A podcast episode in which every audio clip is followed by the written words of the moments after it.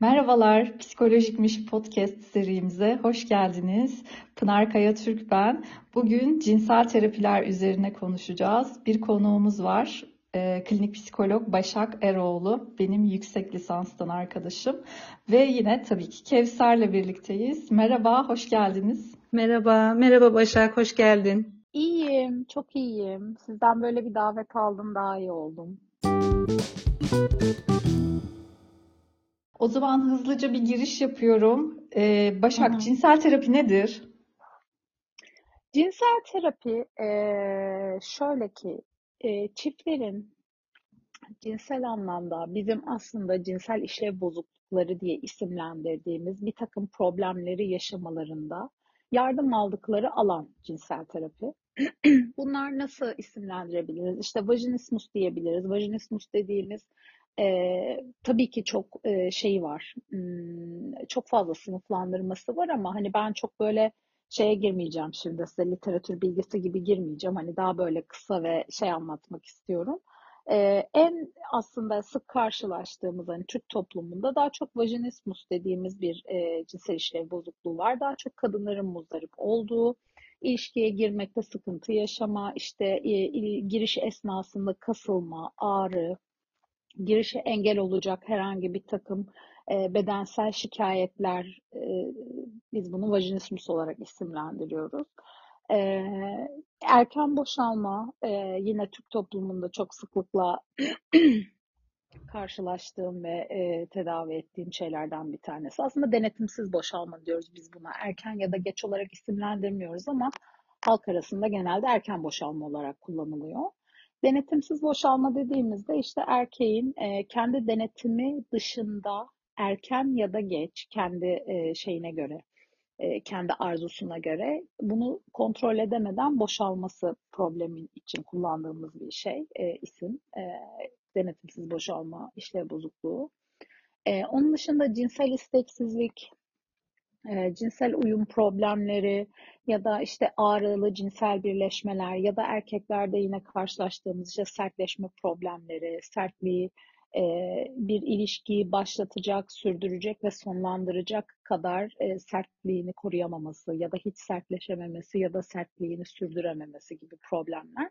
Bunlar cinsel terapinin şeyleri arasına giriyor. Kapsamı içine giriyor aslında. Bunlarla çalışıyoruz yani. Peki ben burada araya girmek istiyorum. E, cinsel problemler her zaman psikolojik olmuyor. Bazen de fizyolojik problemler olabiliyor. Ne noktada fizyolojik problemler bitiyor ve psikolojik destek aramaya başlıyor insanlar ya da ikisi birlikte mi gidiyor zaman zaman? Aslında genelde ben şöyle çalışıyorum. Ee, sanıyorum birçok cinsel terapist böyle çalışıyor. Ee, bize başvurduklarında çiftler e, cinsel problemlerle ilgili. Biz mutlaka e, kadınları bir kadın doğum uzmanına, erkekleri de bir üroloji uzmanına muayeneye göndeririz hı öncesinde. Hı E, çünkü burada organik ve psikolojik dediğiniz gibi o ayrımı yapmamız çok önemli. Çünkü eğer işin içinde organik bir problem varsa zaten bizim alanımızın dışına girmiş oluyor. Hani bizim yapabileceğimiz bir şey yok. Orada tıptan yararlanmaları gerekiyor. Ee, eğer ki hani herhangi bir organik problem yoksa bilinen e, diğer şeyler e, psikolojik olarak isimlendiriliyor genellikle. E, peki çiftler genellikle birlikte mi geliyorlar size yoksa ayrı ayrı mı geliyorlar? Onun için e, birlikte gelmeli. Hani bazen söylüyorlar evet hani işte eşim gelmek istemiyor ya da bazen şöyle şeyler oluyor. E, çekindikleri için gelmek istemiyorlar. E, tabii ki bizim hani kültürümüzde zaten cinsellik çok rahat konuşulan ve e, yaşanan bir şey olmadığı için genellikle işte utanma ya da çekinme problemleriyle gelemiyor oluyorlar. Bu tarz durumlarda ben davet ediyorum diğer çifti ve kısa bir bilgilendirme yapıyorum. Aslında hani cinsel terapi nedir, ne yapıyoruz biz bu odanın içerisinde vesaire gibi genellikle faydalı oluyor. Peki seninle de görüşmek istemeyen oluyor mu? Mesela işte çiftlerden sadece biri gelmiş sana problemi anlatıyor.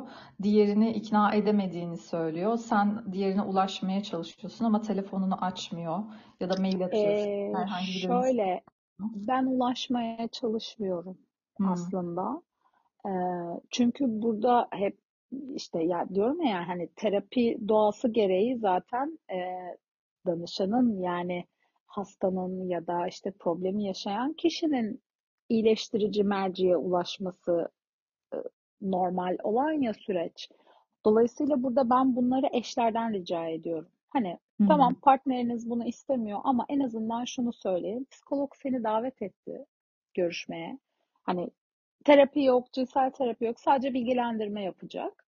Ee, o noktada kazanabilirsek evet devam ediyorlar zaten ama o noktada da direnip gelmiyorsa zaten artık oradan sonra çok fazla bizim üzerimize düşen bir şey kalmıyor. Çünkü bu irade işi, e, kendi isteğiyle gelmesi gerekiyor, terapiye açık olması gerekiyor, problemi kabul etmesi gerekiyor ve iyileşmeyi istemesi gerekiyor. Bunları istemediği takdirde terapistin eline çok fazla yapacak bir şey kalmıyor açıkçası. Hı hı. Peki e, şimdi çok merak edilen bir soruyu soracağım. Hı. Başak Sıkıdır.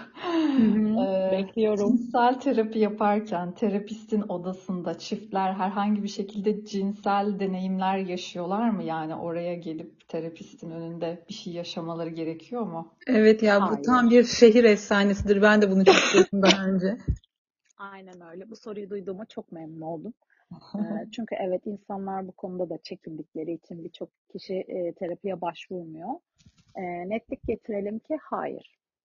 Terapi odası sadece konuştuğumuz bir yer. Herhangi bir uygulama, bir cinsel birliktelik, herhangi bir temas ne çiftler arası ne terapistler, terapist ve danışan arasında hiçbir temas içermeyen bir terapi çeşidi cinsel terapi. Tıpkı diğer terapiler gibi.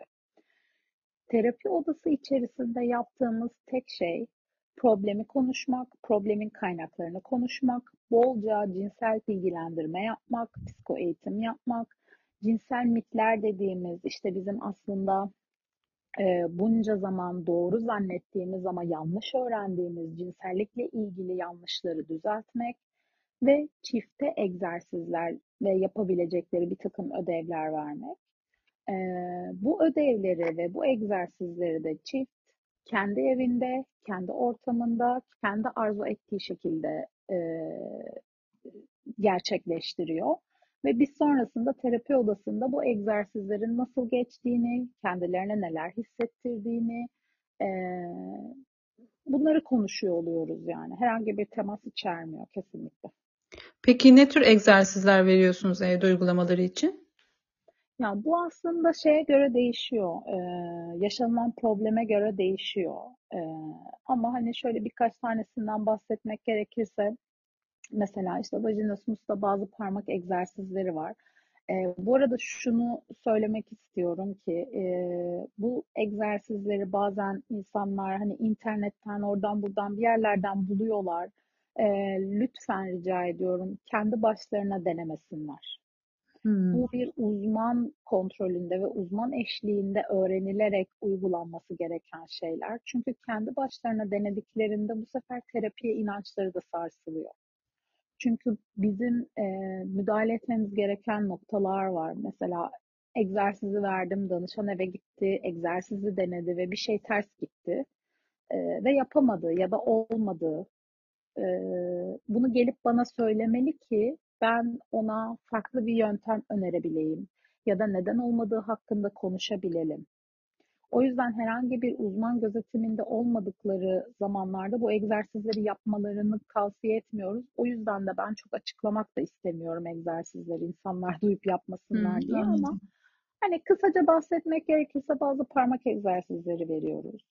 Ee, denetimsiz boşalma problemlerinde mastürbasyon egzersizleri veriyoruz.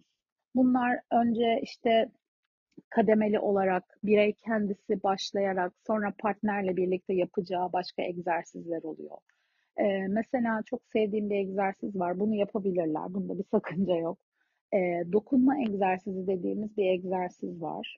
Ee, genital bölgeleri yasaklayan, yani genital bölgelere dokunmanın yasak olduğu ama onun dışında partnerlerin birbirlerinin bedenlerindeki her noktaya dokunmaları, okşamaları, ellerini gezdirmeleriyle ilerleyen bir e, egzersizimiz var. Çünkü bizim en e, büyük cinsel organımız cildimiz, derimiz. Dolayısıyla cinselliğin başladığı nokta aslında beden. e, ve birbirlerini tanımaları, birbirlerinin bedenlerini ve kendi bedenlerini keşfetmeleri için çoğunlukla en sıklıkla ilk verdiğimiz egzersiz bu oluyor çiftlere. Peki o zaman şöyle devam edelim Başak. E, diyelim ki çiftler tamam cinsel ilişkiye girmeyi başardılar ve iyiye de gitmeye başladı cinsel hayatları. Ama e, çiftlerden biri daha sık cinselliğe ihtiyaç duyuyor, diğeri daha az. Ve böyle bir sıklık uyuşmazlığı oldu çiftler arasında. Bunun sebebi ne olabilir ve bununla ilgili yapılabilecek bir şey var mı? Ya bunun e, sebebiyle ilgili hani e, bunu konuşuruz terapide. E, genellikle hani özel bir sebebi olmuyor. Bu sadece e, istek istek duymakla, arzu duymakla alakalı bir şey. E, ha şöyle şeyler olabiliyor bazen. E, her iki tarafta da bir takım bakış açısından kaynaklı şeyler olabiliyor, uyuşmazlıklar olabiliyor.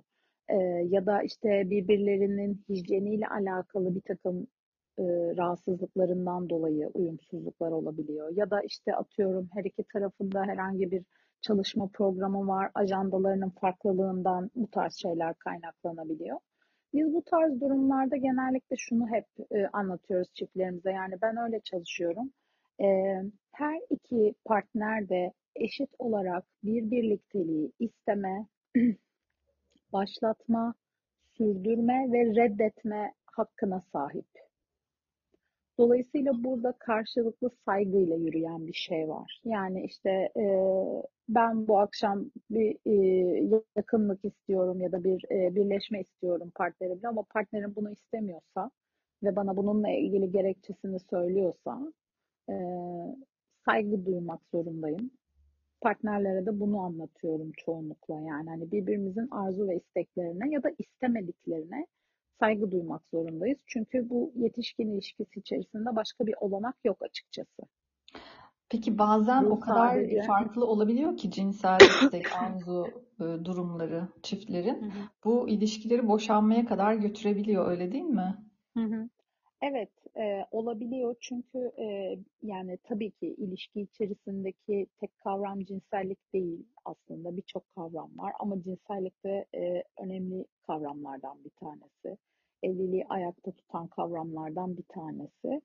Dolayısıyla evet aşılamayan problemler olduğunda e, ne yazık ki boşanmalarla da sonuçlanabiliyor. Peki yani böyle bir e, vaka görmüşlüğün var mıdır? Mesela hani biz e, cinsel e, ne deniyor onun literatürdeki ismi? Sıklık uyuşmazlığı yaşıyoruz. E, ve bu bizi boşanmaya götürecek ama boşanmadan önce geldik bir cinsel terapiste danışalım dedik. Bununla ilgili yapılacak bir şey var mı diye böyle bir vakayla karşılaştın mı?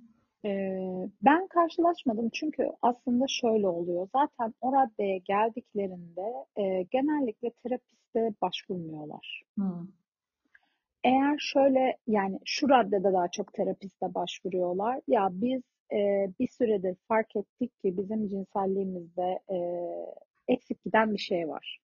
Yanlış giden bir şey var. E, eskisi gibi olmayan bir şey var. Dedikleri noktada önce kendileri araştırmaya başlıyorlar. Zaten çoğunlukla birçoğu öncesinde bir şeye uzmana başvurmuş oluyor, bir doktora başvurmuş oluyor. Bununla alakalı işte kan tahlilleri ya da bir takım farklı tetkikler yaptırmış oluyorlar. Sonrasında bize gelip böyle bir e, şikayetleri olduğunu söylüyorlar. Ama hani biz bu sebepten boşanma yolunda gidiyoruz diye bir vakam benim olmadı hiç. Peki yapılabilecek bir şey var mı bu durumda? Yani az önce söylediğin hani saygı duymak gerekiyor. Eğer karşı taraf istemiyorsa istemiyordur, ısrar etmemek gerekiyor dedin. Ama hani bu gerçekten evliliği olumsuz etkilemeye başlamış diyelim ve e, belki sadece bu sebepten değil ama bu ve bunun gibi başka sebeplerden dolayı da boşanma yoluna gidebilecek bir çift geldi. Hani bu konuda ne yapılabilir ya da yapılabilecek bir şey var mı? Ya aslında orada Pınar şöyle bir şey e, ilerliyor. E, cinsel isteksizlik, bu senin bahsettiğin şey. Cinsel uyum problemi, cinsel isteksizlik vesaire. E, bunlar genellikle cinsel terapi konusu değil, çift terapisi konusu oluyor. Çünkü orada bu sefer biz ilişkide bir şey arıyoruz. Yani daha doğrusu şöyle, e, hani insanların e, atıyorum yani e, eşlerden bir tanesi ya da partnerlerden bir tanesi işte haftada üç kere birlikte olmak istiyor. Diğeri bir kere birlikte olmak istiyorsa bunu bir şekilde ortak noktaya oturtabiliyorlar zaten. E, terapi eşliğinde ya da kendilerince. Ama eşlerden bir tanesi hiç birliktelik istemiyor ve ötekisi fazlaca birlikte olmak istiyorsa o zaman biz orada zaten e, cinsel terapinin ötesinde bir de çift terapisi kısmına bakıyoruz. İlişkide ne problemler var? Buna neler neden oluyor? Yani bir güç dengesizliği mi var? E, ya da e, atıyorum çözemedikleri bir takım çatışmalar mı var? onlara bakıyoruz ya da işte varoluşsal bir takım sıkıntılar mı var ya da e, partnerlerden bir tanesinin kendi hayatında cinsellikle alakalı farklı bir takım travmatik deneyimleri mi var? E, biraz oraya bakıyoruz aslında. Hı hı. Peki ben de burada bir şey sormak istiyorum. Bu konuyu çok zorladık gibi oldu ama e, açıldıkça açılıyor çünkü. E, çiftler arasında sıklık uyuşmazlığı yok. Atıyorum 20 senedir evliler ve artık 20 senedir sevişmenin verdiği belki bir bıkkınlık var ve eskisi kadar sık sevişmiyorlar. Bunu ikisi de problem etmiyor gibi aslında. en azından eksikliğini hissetmiyorlar. Ama bir noktada şey düşünmeye başladılar. Yani biz sevişmiyoruz bir çift olarak. Burada bir sıkıntı var sanırım deyip size gelebiliyorlar mı ya da bunu çözebiliyor musunuz?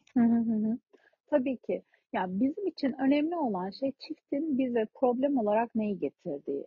Zaten bir çift 20 senedir evli ve aslında eskisi kadar sevişmiyorlar ve bunu çok da problem etmiyorlarsa bize gelmiyorlar zaten. Hı hı. Ama geliyorlarsa o zaman onlara e, şeyi öğretmeye çalışıyoruz. Aslında öğretmek de doğru kelime değil belki. Birlikte bulmaya çalışıyoruz. Cinsel hayatlarını biraz daha hareketlendirebilecek neler yapılabilir? e, onların kendi fikirleri, hem işte bizim cinsel terapide öğrendiğimiz bir takım farklı teknikler vesaireler hepsini birlikte konuşarak hani kendilerinin neleri arzu ettiği, neleri yapabilecekleri, e, nasıl bir e, sınır çizecekleriyle alakalı birlikte konuşarak cinsel hayatlarını biraz daha hareketlendirmek ya da renklendirmek için bir takım e, çalışmalar yapabiliyoruz. Yani 20 yıldan sonra da tekrar o cinsel e, hareketlenme yaşanabiliyor. Çiftler istiyorlarsa Hı hı. evet. Hı hı hı. Yani burada her şey iradeye bağlı aslında. Eğer çiftler bunu gerçekten yapmak istiyorlarsa ve bunun için terapiye özverili bir şekilde devam ediyorlarsa evet bu gerçekleşiyor. Peki burada e, cinsel hayatı hareketlendirmeden bahsettim. Burada benim aklıma cinsel fanteziler geldi. E, herkesin cinsel fantezisi var mıdır? Mutlaka vardır. Ee, kimseye söylemesek bile evet vardır bence. Bence vardır. Peki çiftlerin bu fantezilerini birbirleriyle paylaşması kolay oluyor mu? Ee, şöyle ki e, olmuyor aslında. Ee, ben burada yine topu şeye atacağım yani bizim kültürümüze atacağım. Benim de Ee, aklıma gelen çünkü, oydu bu arada. E, maalesef ki hani çok e, kapalı bir kültürde yetişiyoruz biz işte cinsellik dediğimiz zaman herkesin işte e, tabusu bununla ilgili herhangi bir e, kelime bir cümle bir şey duyulduğu zaman böyle herkes diken üstüne kalkıyor bir dikleşiyor televizyonlarda, dizilerde, filmlerde öpüşme sahnesi gördüğümüzde, sevişme sahnesi gördüğümüzde herkesin yüzü kızarıyor, televizyonlar kapatılıyor, kanallar değiştiriliyor. Ee, herhangi bir cinsel bilgilendirmeyle alakalı gençlere verilen eğitim yok diyeceğim. Çünkü hani okullarda bizim aldığımız cinsel bilgilendirmeler çok basit kaçan şeyler. Ee, Artık için... sosyal medya var ama. Maalesef. Evet, evet. Evet artık sosyal medya var ve mesela ben hani çok e, isterdim aslında eğer e, bir şey bulabilirsem, bir e, uygunluk bulabilirsem programımda gençler için bu tarz bilgilendirmeye yönelik bir proje yapmak istiyorum aslında. Ay ne kadar Ama, güzel olur. Sosyal medya deyince Pınar benim aklıma e, insanların yalan yanlış bilgilerini paylaştığı şeyler gelmişti. Evet, bir de şey var tabii istismarı da çok açık bir alan. Hı İşte hı. e, orada sahte hesaplarla bir şekilde kendine cinsel partner bulmaya çalışan daha büyük yaşlı insanlar var mesela gençlere Evet. musallat oluyorlar. Hı hı. Hı hı. O yüzden hani ben böyle bir proje yapmak isterim fakat hani bunu e, okullar ne kadar kabul edip sunulmasına izin verirler onu da bilmiyorum. Çünkü ben istiyorum yapmak ama hala aynı kültürün içindeyiz. Dolayısıyla e, bu fantezi noktasında e, biz bunları çok rahat paylaşamıyoruz da partnerlerimizle. Büyük ihtimalle bundan kaynaklanıyor. Bize çünkü hep işte ayıp, günah, yasak e, gibi öğretildiği için e, paylaşma konusunda eşler genellikle bu şeyden dolayı sıkıntı yaşayabiliyorlar. Hı hı. Bir de kimisi için fantezi olan şey aslında kimisi için sapıklık olarak görüldüğü için e, sıkıntı olabilir diye düşünüyorum. Hı hı hı hı. Bunları evet işte hep yine dediğim gibi yani hani karşılıklı saygıya dayanan nokta hep yine de e, partnerler fantezilerini birbirleriyle paylaştıklarında karşı taraf e, diyor ki ben bu kadar esneyemem. E, benim sınırım budur ya da benim kırmızı çizgim budur. E, onun yerine farklı bir fantezi düşünüyorlar belki. Başka bir ortak şey bulmaya çalışıyoruz. Ama e, bir tanesinin fantezi diye isimlendirdiği şey eğer gerçekten diğerine çok ters geliyorsa evet onu değiştirmek zorundayız. Mecburuz yani. Peki öyle bir kriter var mı mesela şuraya kadar okey bu fantazidir ama şu noktadan sonrası sapkınlıktır diyebileceğimiz? Ya bu bu tamamen partnerlerin şeyine bağlı. Ee, partnerlere bağlı bir şey. Mesela birisi sadomazoşist e, fantaziler kuruyor, diğeri de bunu hı. sapkınlık olarak görüyor. E, yani böyle bir durumda hani o sadomazoşizmin nereye kadar gidebileceğine dair bir okey durumu ya da bir kriter var mı? Bizce yok işte. Bunu belirleyen partnerlerin kendileri. Yani partner nereye kadar esneyebilirse, nereye kadar kabul edebilirse onların kırmızı noktası o oluyor. Kırmızı çizgisi o oluyor. Yani e, bilmiyorum atıyorum mesela işte bir tanesi e, bağlanmayı kabul edebiliyordur ama e, gözlerinin bağlanmasını kabul etmiyordur mesela atıyorum. O zaman bu çiftin kırmızı çizgisi göz bağlama olur. Hı hı. Peki ben de şey soracağım. Ee, mesela partnerin birinden bir talep geldi bir fantezi Hı konusunda ve bu diğer partnere garip geldiği için ya da istemediği için hı. kabul etmedi. Ama bunu diğer partner öğrenmiş durumda ve hayatını bu bilgiyle devam ettirecek. Eşinin farklı bir fantezisi olduğunu biliyor. Bu ilişkilerini etkilemiyor mu cinsellik dışındaki ilişkilerini? Etkileyebilir. Ee, bu yine hani terapi içinde de olabilir, kendi aralarında da olabilir. Konuşarak e, çözebilecekleri bir şey olduğunu düşünüyorum. Yani biz her düşündüğümüz ya da her arzu ettiğimiz şeyin peşinden koşmuyoruz. Dolayısıyla hepimizin bir karanlık tarafı da var ya işte bastıramadığımız bir takım arzularımız e, ya da işte bilinç düzeyinde çok güzel bastırdığımız bir takım arzularımız ama sonuç olarak orada o bizim ilkel benliğimiz dediğimiz şey bu bahsettiğimiz arzularla dolu. E, fakat hepsinin peşinden koşmuyoruz. Esas işte aslında zaten cinsel sapkınlık ya da problem dediğimiz nokta hani kişisel bozukluk dediğimiz nokta burada başlıyor. Eğer kişi kendi ilkel arzularını toplum çerçevesinde rasyonelize edemiyorsa ya da e, topluma uygun şekilde gösteremiyorsa o zaman bir şey çıkmaya başlıyor. Cinsel bozukluk, cinsel sapkınlık çıkmaya başlıyor. İşte bu parafililer dediğimiz noktalar var. İşte röntgencilik, e, kendini göstermecilik, atıyorum işte hayvanlarla birlikte olmak ya da işte ölülerden uyarılmak, işte kandan uyarılma, dışkıdan uyarılma vesaire gibi. Ee, hani bunlar artık hani adı konmuş en uç noktalar zaten. Ee, ama e, onun dışında kalan şeyler e, çiftin kendi şeyine kalmış, kendi iradesine kalmış bir şey. Peki hiç şöyle bir senaryo ile karşılaştın mı ya da duydun mu? Ee, çift bir yani çiftlerden birisi yine bir fantezisini dile getirdi ve birlikte uyguladılar diğer çifte buna okey olduğu için. Ama sonrasında karşı taraf inanılmaz pişman oldu.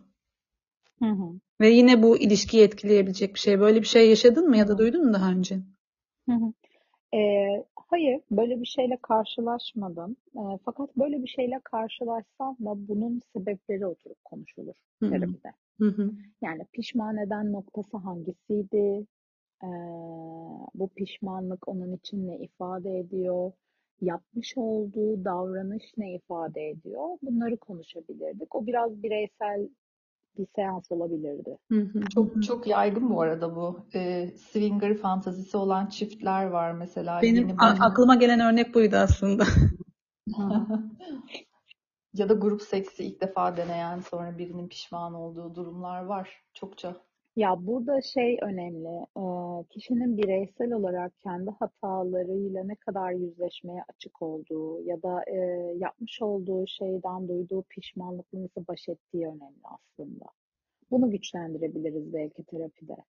Yani evet hani şunu yani çift günün sonunda şunu söyleyebiliyorsa herhangi bir problem yok. Ya evet biz bir işte aşka geldik böyle bir şey denedik. Ee, ve fakat benim hoşuma gitmedi ve ben pişman oldum dedi partnerlerden bir tanesi. Ve eğer şunu söyleyebiliyorlarsa, okey, bir daha bunu denemeyelim, bir daha bunu yapmayalım, ee, bu burada kalsın diyebiliyorlarsa zaten ilerisi için bir problem olmuyor. Ama şeyde sorun çıkabilir yani e, partnerlerden bir tanesi bundan çok hoşlandıysa ve devam ettirmek istiyorsa ee, ama diğer partner hiç hoşlanmadı ve bir daha hiç yapmak istemiyorsa orada biraz e, çatışma yaşanabilir evet. Evet, yaşanıyor genelde ve hı. bu tür e, durumlarla karşılaşıyoruz. Hı hı. Ben şimdi biraz eğlenceli bir konuya geçmek istiyorum. Ee, cinsel terapi ya da aslında cinsellikle ilgili bilgilenme deyince benim aklıma gelen yegane isim Haydar Dümen. Ee, Haydar Dümen Türkiye'ye cinselliği öğreten belki Türkiye'yi cinsellikle barıştıran isimlerden bir tanesi bana göre. Ama acaba ben doğru mu algılıyorum bunu yoksa bu gerçekten böyle mi? Aslında öyle. Ee, yani belki Haydar Dümen'den sonra e, bir tık daha rahat konuşmaya başlamış olabiliriz biz bu konuları bu toplumda. Ee, ama tabii ki Haydar Dümen'in verdiği bilgiler hani ne kadar gerçek, ne kadar doğru tabii hı. ki adamın her anlattıklarını hatırlamıyorum ama e, sadece hani gazetede e, yazdığı köşesini hatırlıyorum. İşte sorular geliyor ona ve cevaplar veriyordu. Hı hı. Ee, hani belki şeyden sonra tekrar bakmak gerekir. Ee, yani ben hani cinsel terapi eğitimi aldıktan sonra vesaire hani açıp eski gazeteleri hiç bakmadım. Ee, hani o dönemlerde okuduğumda evet şey diyordum yani vay be yani Türkiye'de biz bunları bir gazetede okuyabiliyoruz bu tarz konuları. Hı Ee, hı. ama hani şimdi açıp okusam acaba ne düşünürüm bilemiyorum ama yine de tabii ki bu e, toplumda e, bu konuların açık konuşulabilmesinde öncü isim olduğu gerçek yani Haydar Dümen'in. Hı hı. Bende de şöyle bir algısı var. Gerçekten bir bilinçlendir, bilinçlenmeye neden olduğunu düşünüyorum.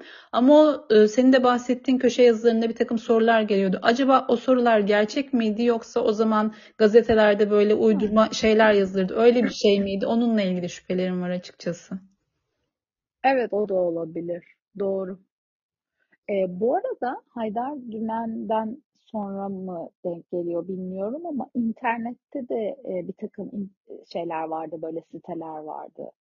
Anonim olarak insanlar sorular soruyorlar ve e, bir takım yine anonim insanlar bu sorulara cevap veriyorlardı. Böyle hatta forum siteleri gibi falan da işte itiraf siteleri, forum siteleri hı hı falan. hı. İçi- içerikleri ne kadar doğru ve ne kadar gerçek bu tabii ki tartışılır. Bunu hiçbir zaman da öğrenemeyeceğiz muhtemelen. Evet evet Ee, sırf ama geyik en olsun diye bile soran insanlar olabilir. ha, yine de o e, bastırdığımız o e, cinselliğin bir şekilde ortaya çıkmasına önce olması bile pozitif bir şey bence. Evet evet En kesinlikle. azından konuşabiliyor olduğumuzu bilmek pozitif bir şey yani. Hı hı. Evet. Kesinlikle. Bir de böyle kapalı bir toplumun birdenbire cinselliği normal bir şekilde konuşabilmeye başlaması zaten mümkün değil muhtemelen. Haydar Düven'le birlikte aslında biraz da böyle espri konusu olarak konuşulmaya başlandı Hı ama hı. bunun yanı sıra insanlar bir yandan da bilinçlendiler. Hı hı hı hı. Tabii ki. Peki son olarak e, şöyle bir genel değerlendirme yapmak için soruyorum bu soruyu. E, Çiftlerin Hı. sağlıklı ve mutlu bir cinsel hayatlarının olması için neler tavsiye edersin? Ya tavsiye ederim. Bir kere öncelikle ben e, cinsellik iki insan birbirine bakıştığı anda başlıyor. Onun için e, sadece yatak odasında yaşanan bir şey olmazsa bu iş sağlıklı yürür.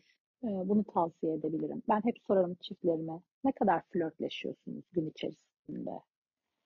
E, atıyorum iki tarafta çalışıyor ya da bir taraf çalışıyor. Yani ayrılar gün içerisinde birbirlerinden. Telefon, mesaj, birbirinizle ne kadar iletişim kuruyorsunuz ve ne için iletişim kuruyorsunuz? Yani sadece Yoğurt al, birbirinize ha, aynen alışveriş listesi alışveriş listesi göndermeyin. Yani ara sıra nasıl ki e, o partnerliğin başlangıçlarında birbirinizi merak edip birbirinizi soruyordunuz. Hani aşkım neredesin aşkım ne yapıyorsun nasılsın vesaire. Hani o vibe'ı az buçuk yakalamaya çalışmak aslında e, işi flörtöz hale ve tutkulu hale getiren şey. İşte eve geldiğinizde bu genellikle hani uzun süreler birlikte yaşayan ya da işte evlenmiş çiftler için daha çok geçerli. İşte akşam her iki tarafta yorgun biri bir koltuğa seriliyor, biri bir koltuğa seriliyor. Diyorum ki tamam evet hani bir müddet dinlenin ama sonrasında bir yan yana oturun. Yani bütün gün evin içerisinde bütün akşam farklı işler yapıp sonrasında yatağa girdiğinizde hadi sevişelim dediğiniz zaman o iş olmuyor. O iş çok mekanik oluyor. Yani benim hep şey çiftlerime e, öğretmeye çalıştığım şey şu yani seks yapıp boşalmak başka bir şey, sevişip orgazma ulaşmak başka bir şey. Biz onu hedefliyoruz. E, dokunmak, bakışmak, flörtleşmek, e, işte ne bileyim kaçamak bir takım e, şeyler yapmak ev içinde atıyorum mesela çocuk var diyelim ki evde e, işte çocuğa göstermeden bir takım e, flörtöz cilve dediğimiz şeyler yapılmalı ki e, o iş arzu orada başlasın, işte istek orada başlasın. Sonrasında yatağa girdiğinde her iki taraf birbirine bakıp hadi işte yap mıyız, yapmayacak mıyız gerginliği olmasın. Evet, görev bilinciyle. E, sağlıklı bir cinsel Aynen, aynen öyle. O görev görev işine dönüşmesin yani. Hani flörtleşin diyorum ben her zaman ev içerisinde. Mesela bir, biri biri evde ve diğeri evden geldiyse ben de anahtarıyla bile açıyor olsa. Bir karşılama güzel bir şey. Bir sarılma, bir hoş geldin güzel bir şey. Evet, Ten evet teması kesinlikle. güzel bir şey. Hı hı. Hani bunu söyleyince insanlar şey algılıyorlar. İşte hani evde sürekli şey mi gezeceğiz? İşte bileyim Rob de Chamber yok seksi gecelik falan. Jartı Hayır öyle bir şey değil. Yani ev kıyafetlerinizle de birbirinizle temas edip e, bir flört şey yaşayabilirsiniz, cilve yapabilirsiniz birbirinize yani. Evet doğru haklısın. Durum böyle. Peki yani cinsellik gün içerisinde normal kıyafetlerle başlar, yatakta son bulur diyelim o zaman ana fikir olarak. Ha, yo yatakta da son bulmak zorunda değil. Yani yatakta e, devamı gelir ve orada aslında noktalandığı yer olur. Diyelim mi? Ya da salonda ya da mutfakta şeklinde de genelleyebiliriz bence. Aynen zaten Başak y- yatak odasıydı. Aynen kalması öyle. deyince benim aklıma mutfak falan gelmişti. E, çünkü şöyle aslında tabii ki şimdi evde eğer bir başka birey daha varsa işte özellikle çocuk ya da ne bileyim işte bir başka aile bireyi vesaire evet yatak odasıyla sınırlı kalıyor cinsellik maalesef. Ama eğer e, şey olabiliyorsa yani hani evin içerisinde kendilerinden başka yaşayan insanlar yoksa ben bunu da e, çok tavsiye ediyorum çiftlere. Yani sadece yatak odasıyla sınırlamayın cinselliği. Bütün ev sizin yani hani salon olabilir, koridor, ne bileyim işte e, mutfak dediğimiz gibi hani her türlü yer çiftlerin kendi arzularına göre e, deneyimleyebilecekleri birçok şey olabilir yani. Çiftler açısından öyle ama biz o çiftlerin evine misafirliğe gidiyoruz bir yandan da. Böyle düşününce. Ay benim aklıma da şey geldi. Cinsel ilişkiye girerken balkondan düşen çiftler var ya. Canım e, hijyen kuralları evet yani hani hijyene dikkat etmek önemli bir şey elbette ama e, ama sonuç olarak o ev e, o part o çiftin evi yani. Yani evet doğru. Şimdi bir arkadaşın evine gittiğinde koltuğa oturduğun zaman acaba burada sevişmişler midir? Ya, arkadaşımın evinde bu benim aklıma gelmiyor ama e, bir seyahate gittiğimde bir Airbnb evinde kaldığımda bunu aklımdan çıkaramıyorum. Güzel o kesin Hmm. zaten ya. Evet. Ona Evet, o yapacak bir şey yok. Yok. Yine çok klasik problemlerden bir tanesine değinmek istiyorum. Kadın orgazmı. Ee, yine bastırılan toplumlarda kadınların orgazm yaşaması ya da bunun bir e, normal bir şey olduğunu kabul edilmesi e, çok sık yaşanan bir şey değil. Türkiye'de durum ne? E, evet. E, birçok kadın da yani cinsel terapi yaptığım e, çiftlerimde birçok kadında bu problemle karşılaşıyorum. Dediğin gibi yani hani evet e, haz almak yasak bir şey kadın için toplumumuzda. Dolayısıyla hissettikleri şeyin haz olduğunu bilmiyor kadınlar. Yani burada sadece e, burada tabii şeylerin de çok büyük etkisi var. Zaten en büyük mitlerden bir tanesi o izlenilen film ve dizilerdeki o sevişme sahnelerinde hı. yaşanılan o yüksek tepkiler. İşte çığlıklar, inlemeler vesaire. Hani illa o boyutta yaşanması gerekmiyor hazzın. Yani bir kadın e, ne bileyim işte çığlık atmıyorsa zevk almıyor anlamına gelmiyor bu. Sadece orada e, kendi bedenine odaklanması lazım ki o dokunuşu, o hazzı, o şeyi hissedebilsin kadın. Erkek için biraz daha mekanik işliyor aslında o e, orgazm süreci, boşalma süreci. Kadınınki biraz daha komplike aslında ama e, kadının bunu hissedebilmesi için o an başka şeyleri düşünmemesi lazım. İçinde olduğu ortama odaklanması lazım ve kendi hazzına odaklanması lazım aslında biraz. Peki erkeklerin kadın orgazmına bakışı nasıl? Yani bunun e, kadınlar için de olması gereken bir şey olduğunu kabul etmeye başladılar mı? Bir ilerleme var mı konuda? Evet, evet, evet. Ee, şöyle ki geçenlerde denk geldim. Bir araştırmadan bahsediyorlardı. Bir videoda denk geldim. Sosyal medyada. Ee, erkeklerin çok büyük çoğunlukla en çok uyarıldıkları şey karşısındaki kadının uyarılması. Yani kadın uyarıldığında, kadın cinselliğe istekli olduğunda erkekler çok daha hızlı uyarıyor, uyarılıyorlar ve çok daha hızlı orgazm alıyorlar aslında. Bu güzel bir şey çünkü bize şeyi gösteriyor. Ee, erkeğin bakış açısından kadının e, haz almasının güzel bir şey olduğunu gösteriyor aslında. Bunu istediklerini gösteriyor. Yani erkek sadece kendi hazzını düşünmüyor demek ki. Karşı tarafın hazzını da düşünüyor demek ki bir gösteriyor. O yüzden bu güzel bir gelişme bence. Hı hı. Peki şey vardır yine sosyal medya deyince aklıma geldi. Sosyal medyada genellikle Türk kadınlarının yatakta çok hareketsiz olduğu ile ilgili espriler döner. hı. Ben yine bunu biraz Türk kadının bastırılmış olmasına Hı hı. bağlıyorum. Bu konu konuyla ilgili bir şey var mı peki değişim Türk toplumunda? E, yatakta daha aktifler mi? Ya da bu kadınlar için de normal bir hale geliyor mu? Yani şimdi ben e, İstanbul'da yaşıyorum ve İstanbul popülasyonunda terapi yapıyorum. İstanbul'da e, evet bir, biraz daha iyi gibi ama yani daha doğu kesimlerde, doğu toplumunda, e, Güneydoğu toplumunda nasıldır bilemiyorum açıkçası. Bununla ilgili araştırma yapmak lazım ama nasıl yapılır onu da bilmiyorum. Ee, bu da yine bizim hep işte kadının kendi arzularını gösterdiğinde kötü kadın olarak algılanma korkusundan kaynaklanan bir şey.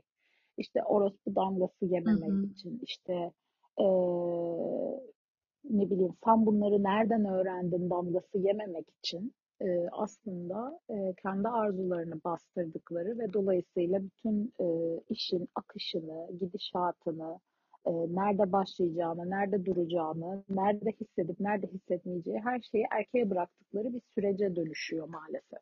Hı hı hı. Ama yine aslında bu erkeklerin neden olduğu bir şey, sonra da şikayet ettikleri bir şey. Evet, maalesef. E, ama kadınlar da birbirine çok yapıyor biliyor musunuz? Yani ben şunu e, görüyorum e, ve çok üzülüyorum. Ee, kadınlar birbiriyle tartıştıklarında birbirlerine söyledikleri ilk kelime orospu oluyor. Evet öyle bir şey Bir var. kadının bir kadının bir kadına böyle bir yakıştırma yapması beni çok üzüyor duyduğum zaman. En Yani zayıf tabii ki bir noktasının erkeğin bir olduğunu kadına düşünüyorlar yapması herhalde da insan.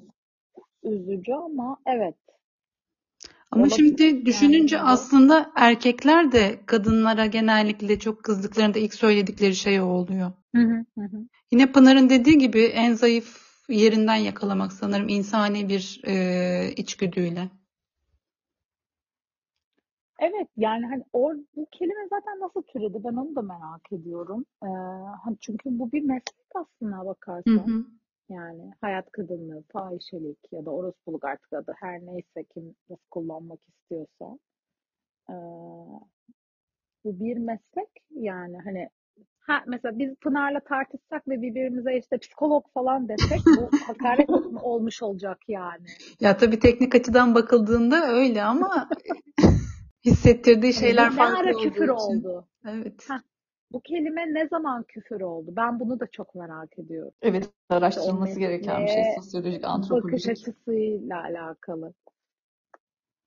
Ya, o meslek olmasa erkekler cinsel arzularını yaşayamayabilirlerdi yani.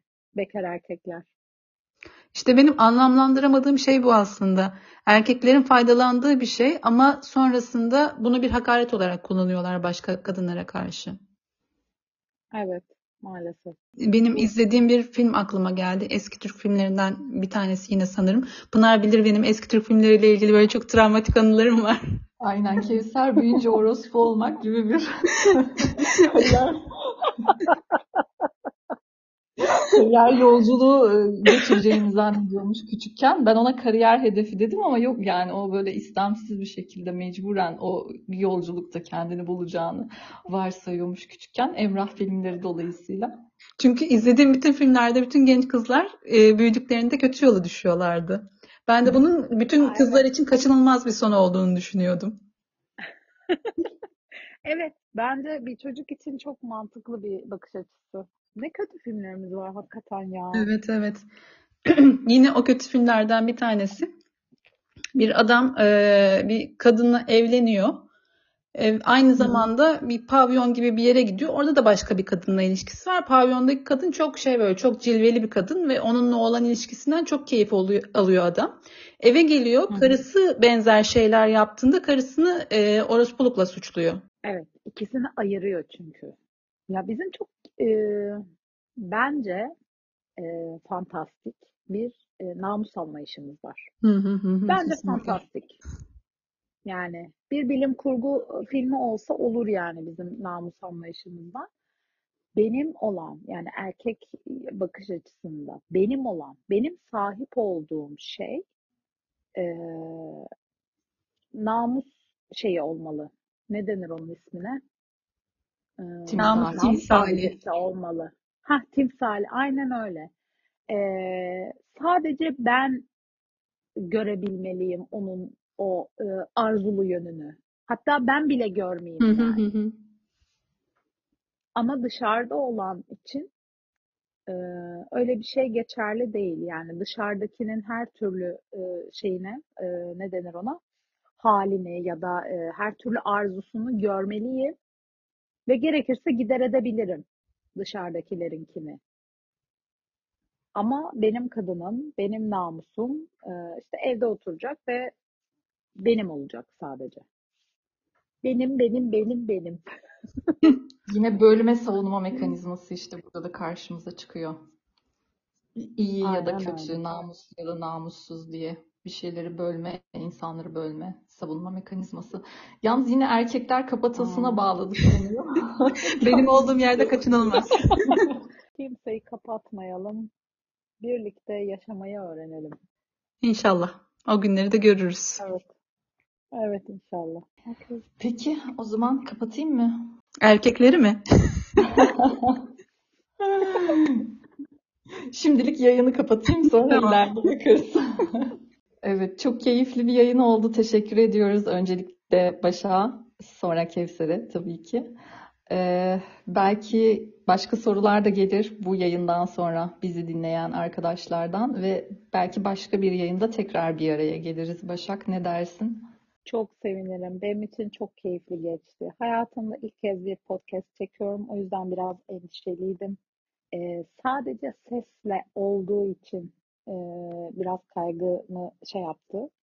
Kaygımı tetikledi. Ama çok keyifliydi. Ben çok keyif aldım. Ee, umarım dinleyenler de aynı keyfi alırlar. Beni davet ettiğiniz için çok teşekkür ediyorum. Çok mutlu oldum. Sorular gelirse eğer e, bir çekim daha yapabiliriz bence. Seve seve.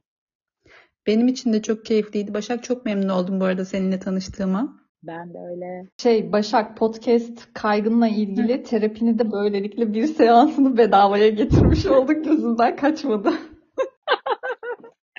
Aynen öyle. Peki öyle. bizi Instagram'dan ve TikTok hesabımızdan takip etmeyi unutmayın. Psikolojikmiş isimli hesaplarımız. Ve ayrıca YouTube üzerinden dinlemek isterseniz Psikolojikmiş isimli bir oynatma listemiz var. Oradan da hem dinleyebilir hem de arkadaşlarınıza tavsiye edebilirsiniz. Sonraki bölümlerde görüşmek üzere. Görüşmek üzere. Hoşça kalın. Görüşürüz. Hoşça kalın.